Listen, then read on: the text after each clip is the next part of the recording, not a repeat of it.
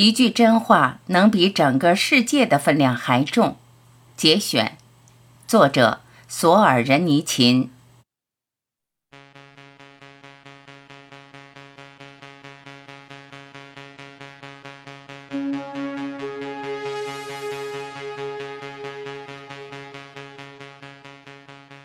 作者简介：亚历山大·伊萨耶维奇·索尔仁尼琴，一九一八年十二月十一日生于北高加索。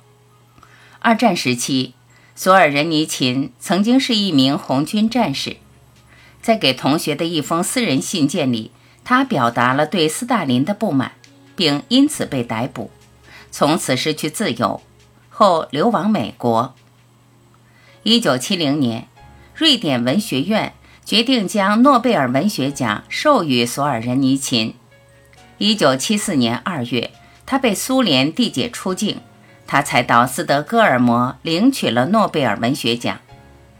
一九七零年，索尔仁尼琴因无法前往斯德哥尔摩领取诺贝尔文学奖，对外发表了演说词。本文节选自这个演讲词的第一部分。接下来就让我们一起分享。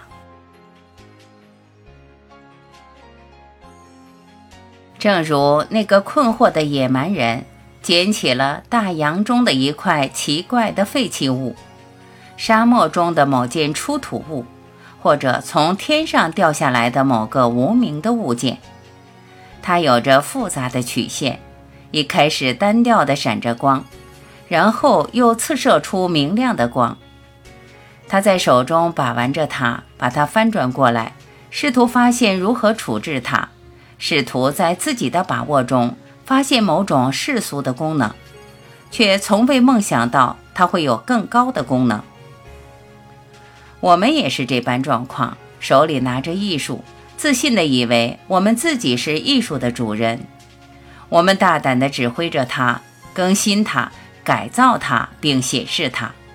我们出售它以挣钱，用它取悦当权者，时而用它来消遣，径直到唱流行歌曲的地方和夜总会；时而又为了转瞬即逝的政治需要和狭隘的社会目的而抓住最近的武器，不管那是软木塞还是短棍棒。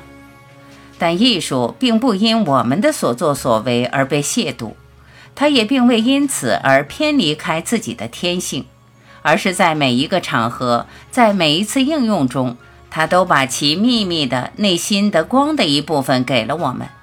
但是，我们能理解那道光的全部吗？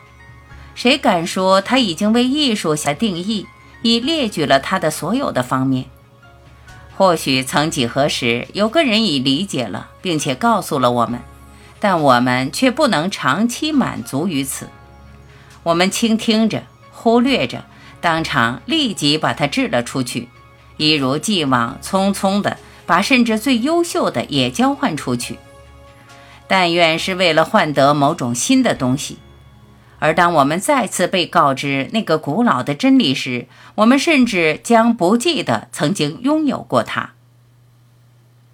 有一位艺术家把自己看作一个独立的精神世界的创造者，他把这样一个任务扛在肩上。那就是创造这个世界，让他居住芸芸众生，并为他承担包容一切的责任。但他却在这个世界的下面崩溃了，因为一个凡人的天才是没有能力承担这样一个负担的。这完全就像普通人一样，他宣称自己是存在的中心，但却没有成功的创造出一个达到了平衡的精神体系。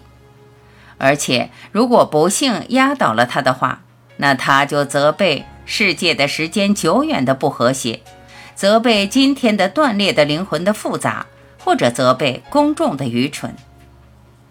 另外一位艺术家看出天上有另外一种权利，于是乐得在上帝的天国的下面做一名谦恭的学徒。然而，那被写出的或被绘出的，他对一切的责任。他对感知到他的工作的人们的责任，却比以往更为苛求。但是作为回报，创造出这个世界的却并不是他，也不是他指导着这个世界。这个世界就其基础来说是没有什么不确定之处的。这位艺术家只需比其他人更加敏锐地意识到世界的和谐，意识到人类对世界所做的贡献的美和丑，并把这一点敏锐地传播给他的同胞。而当不幸的时候，即使是在存在的最深处，陷于穷困、入狱、患病，他的稳定的和谐感也从未抛弃他。但是艺术的一切非理性，它的令人目眩的特色，它的不可预知的发现，它对人的毁坏性的影响，它们充溢着魔力，不会被这位艺术家对世界的想象所用尽，不会被他的艺术概念或者他的拙劣的作品所用尽。考古学家们并没有发现人类存在早期那些没有艺术的时期。就在人类的微细晨光中，我们从未能及时看清的手中接受了它，而且我们也没有及时询问，给了我们这个礼物是为了什么目的？我们要用它做什么？那些预言艺术将会解体，预言艺术将比它的形式活得长久并死去的人们，他们是错了，并且将总是错，注定要死的是我们。艺术将永存，那么即使是在我们的毁灭之日，我们会理解艺术的一切方面和艺术的一切可能性吗？并不是一切都有个名字，有些事情是不可言传的。艺术甚至能使一个冷淡忧郁的灵魂激动起来，达到一种高度的精神经历。通过艺术。不能够用理性思维所产生的那种启示，有时就来到我们身旁，隐隐约约的、短暂的来到我们的身旁，就像童话中的那个小镜子一样。你只要朝镜子里看，就会看到，并不是你本人，而是在一秒钟之内看到那个难以得到之物。谁也不能奔到那儿，谁也飞不起来，而只有灵魂发出一声呻吟。